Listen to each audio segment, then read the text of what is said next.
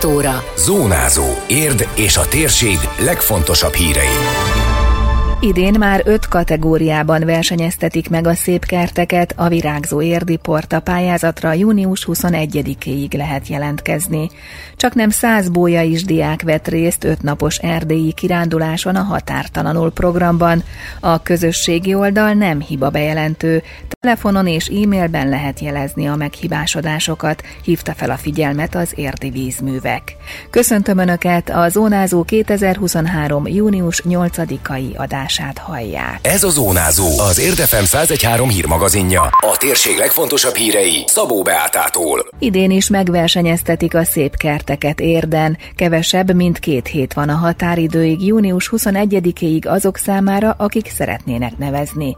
Mostantól már 5 kategóriában lehet jelentkezni, valamint a rendeletben egyes megnevezések is változtak, így a Virágzó Érdi Porta, a Bőtermő Érdi Konyhakert, a Szép Utcafront, a Szép Érdi erkély terasz cím mellett újként került be a pályázatba az Ökokert kategória.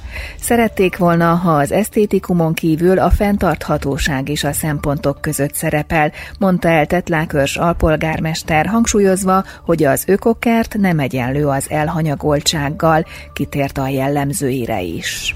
Jobban megőrzi a vizet, hőháztartás szempontjából kellemes, több fajnak adhat otthont, és egyébként meg mondjuk az sem baj, hogyha szemre is tetszetős. Olyan területeket alakítsunk ki, ne csak közterületeken, hanem a saját kertekben, a saját udvarokon is, ahol mondjuk a biodiverzitás, tehát a fajok sokféleségének a megőrzésével kapcsolatban például komoly erőlépések történnek. Például valami mindig virágozzon. Tehát legyen egy olyan sokféle növénytársulás a kertben, hogy a borzórovarak minél hosszabb időszakon keresztül találjanak ilyesmiket, vagy mondjuk találjanak menedéket bizonyos fajok. Például olyan növénytársulások élnek egymás mellett, amik mondjuk az árnyékban kiválóan megvannak, és mondjuk adott esetben még a füvet is kicsit hosszabbra lehet hagyni benne, ami például a vízmegtartás szempontjából fontos. A Virágzó Érdi Porta pályázatot már negyedszer írták ki, és egyre népszerűbb. Aki csatlakozni szeretne, beadhatja a jelentkezését személyesen a polgármesteri hivatal ügyfélszolgálatán, elküldheti e-mailben az önkormányzatkukacért.hu címre vagy postán, ismertette Tetlák Örs. Idén is ünnepélyes díjátadót terveznek. Tehát az első helyezett részére 50 000 forint, a második helyezett részére 30, a harmadik helyezett részére pedig 20 000 forint értékben fogunk növényvásárlási kertészeti utalványt adni kategóriánként, illetve a kategóriák győztesei egy 20x30-as a település címerét ábrázoló falra felszerelhető táblát is fognak kapni. Tavaly már nagyon sok pályázat érkezett, évről évre többen pályáznak, abban bízunk, hogy ez az idei évben is így lesz. A beadási határidő tehát június 21-e, a kiírás megtalálható az érd.hu-n a közérdekű információk között, de tájékozódhatnak az Érd Moston is. Csaknem 100 diák járt idén a bolyaiak nyomdokain. A Határtalanul programban 2 turnusban 4 osztály látogatott el Erdélybe a bolyai iskolából az elmúlt hetekben. Valamennyi 7-es tanuló részt vett az 5 napos kiránduláson.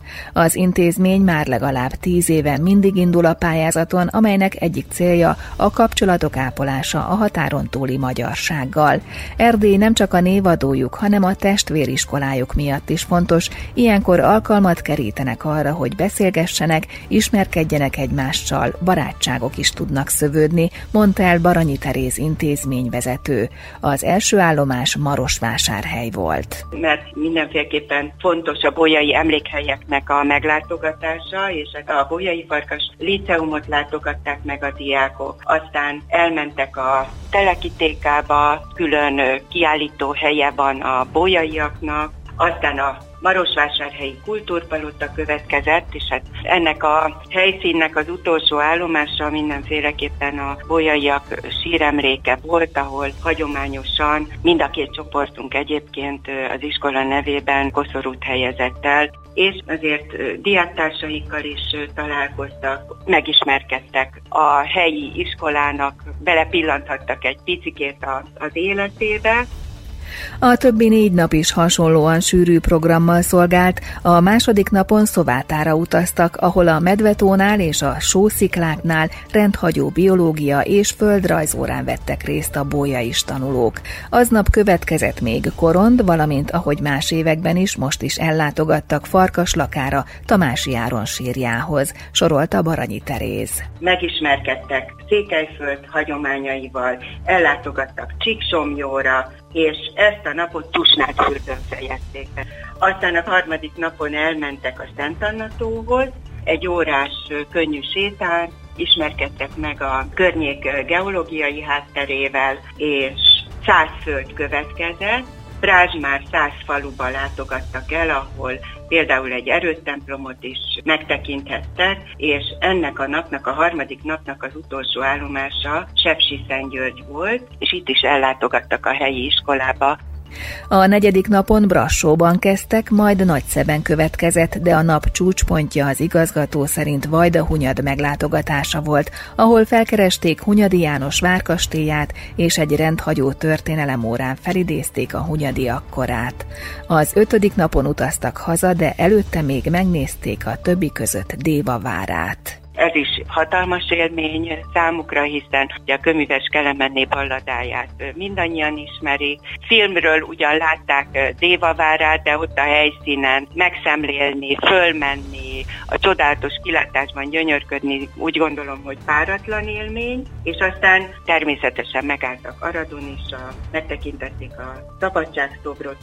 Az első turnusban 50, a másodikban 44 tanuló vett részt, az élménybeszámolókat ezekben a napokban folyamatosan tartják diáktársaiknak. A közösségi oldal nem hiba bejelentő, az Érdi Vízművek tájékoztatása szerint kizárólag az ügyfélszolgálati telefonszámukon és e-mail címükön lehet jelezni a meghibásodásokat, a Facebookon nem tudják fogadni a vízszolgáltatást érintő panaszokat, bejelentéseket.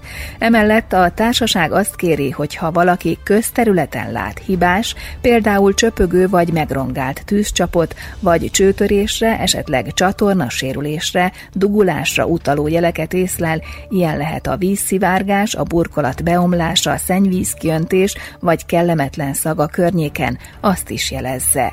A 23 500 000-as szám éjjel-nappal hívható, elektronikusan pedig a hibabejelentő @érdivízművek.hu címen várják a bejelentéseket. Időjárás. Fokozatosan csökken a felhőzet, több-kevesebb napsütés is ígérkezik, de országszerte számítani kell záporokra, zivatarokra, helyenként felhőszakadással kísérve. A mai maximum 24 fok körül várható. Zónázó. Minden hétköznap az Érd FM-en.